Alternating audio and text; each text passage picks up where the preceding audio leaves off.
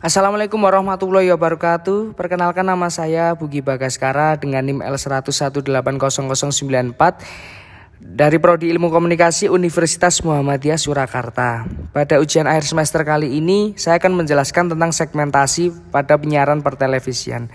Segmentasi itu sendiri adalah membagi pasar. Pasar dalam pengertian ini adalah pendengar, membagi menjadi kelompok yang berbeda berdasarkan kebutuhan, karakteristik atau tingkah laku yang berbeda, di mana pengelompokannya adalah karena kesamaan kebutuhan. Kelompok yang terbentuk akan memiliki kesamaan yang relatif dan dapat dibedakan antara satu dengan yang lain. Segmentasi diperlukan agar stasiun penyiaran dapat melayani audiens secara baik, melakukan komunikasi yang lebih persuasif, dan yang terpenting adalah memuaskan kebutuhan dan keinginan audien yang dituju. Untuk mempromosikan suatu program, misalnya praktisi penyiaran harus tahu siapa audien yang akan dituju segmentasi audien itu sendiri, yaitu kegiatan untuk membagi atau mengelompokkan audien di dalam kotak-kotak yang lebih homogen. Tentu ketika audien sudah dikelompokkan, maka akan terlihat kebutuhan yang sama dari audien tersebut sehingga segmen-segmen lain yang tidak sesuai dengan kebutuhan audien bisa ditinggalkan. Dengan keterbatasan sumber daya yang dimiliki perusahaan dan kondisi konsumen dengan berbagai kebutuhan dan keinginan yang beragam, maka menjadi suatu keputusan yang bijak apabila perusahaan melakukan segmentasi pasar agar dapat mencapai efisiensi dan efektivitas dengan produk yang diproduksi. Nah, teman-teman, dengan memahami siapa audiennya, praktisi penyiaran dapat menentukan bagaimana cara menjangkaunya, program yang dibutuhkan, dan bagaimana mempertahankan audien dari program pesaing. Segmentasi diperlukan agar stasiun penyiaran dapat melayani audiens secara baik, memuaskan kebutuhan dan keinginan audien yang dituju. Dasar-dasar melakukan segmentasi audien yang terdiri dari pertama, demografis. Segmentasi yang didasarkan pada peta kependudukan, misalnya usia, jenis kelamin, pendidikan, pendapatan, agama, suku, dan kebangsaan. Kedua, segmentasi geografis. Segmentasi ini membagi halayak audien berdasarkan jangkauan geografis. Nah, ketiga teman-teman, yaitu segmentasi geodemografis. Ini dalam konsep segmentasi ini, halayak yang tinggal di suatu wilayah geografis tertentu diyakini memiliki karakter demografis yang sejenis. Namun wilayah geografis harus sesempit mungkin. Misalnya, kawasan-kawasan pemukiman atau kelurahan. Yang keempat, segmentasi psikografis, yaitu segmentasi berdasarkan gaya hidup dan kepribadian manusia itu sendiri. Nah, teman-teman, yaitu uh, kali ini saya akan menjelaskan yang kedua di dalam penyiaran pertelevisian yaitu target audien. Target audien adalah memilih satu atau beberapa segmen audien yang akan menjadi fokus kegiatan-kegiatan pemasaran program dan promosi. Targeting itu disebut juga dengan selecting. Karena audien harus diseleksi.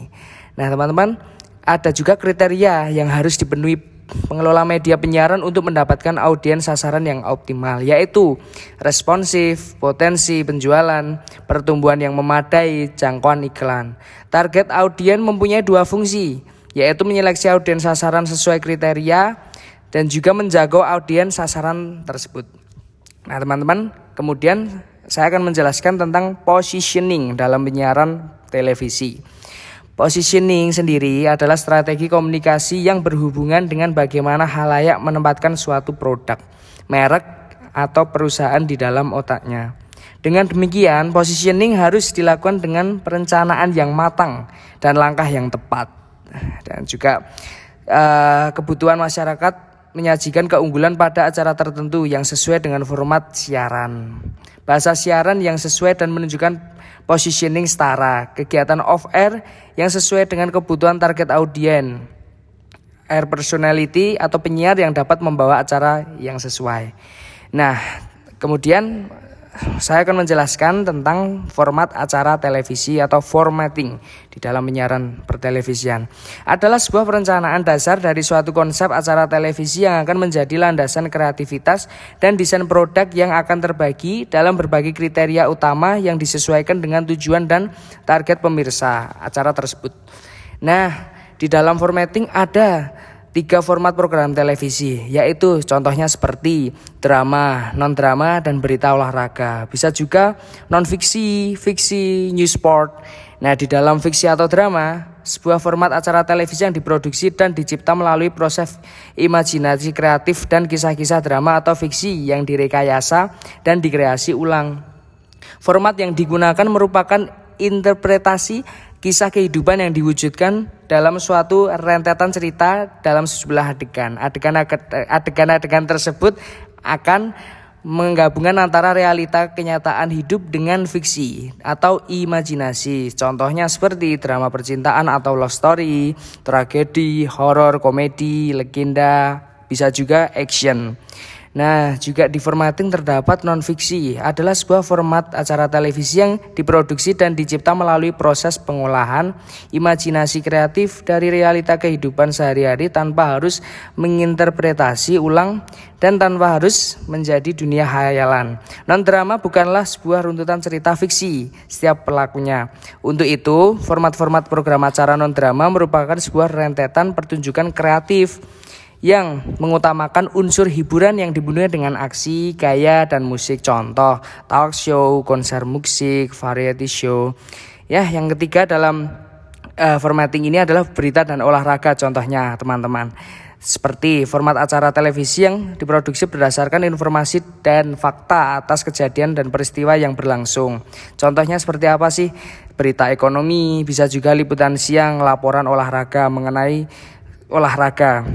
Ya, yang terakhir teman-teman, kali ini saya akan menjelaskan tentang programming atau pemrograman siaran. Atau perencanaan siaran merupakan pengaturan penayangan program di stasiun televisi atau radio.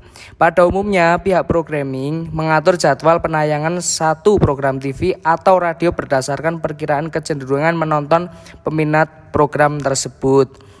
Contoh, misal eh, tayangan ABC pada hari ini Senin menayangkan program yang berbeda dengan stasiun televisi lain dengan tayangan Monday Night Football. Dan juga menayangkan suatu episode yang menampilkan bintang tamu terkenal untuk melawan program baru atau dengan menayangkan program spesial yang dibintangi selebriti selebriti terkenal. Dalam rangka untuk meraih rating yang tinggi teman-teman di programming dapat menyimpang dari hal biasa yang dilakukan. Sekian dari podcast kedua Bugi kali ini. Uh, misal kalau ada salah kata atau ada yang kurang jelas pronunciation-nya. Mohon dimaafkan. Sekian dari saya. Assalamualaikum warahmatullahi wabarakatuh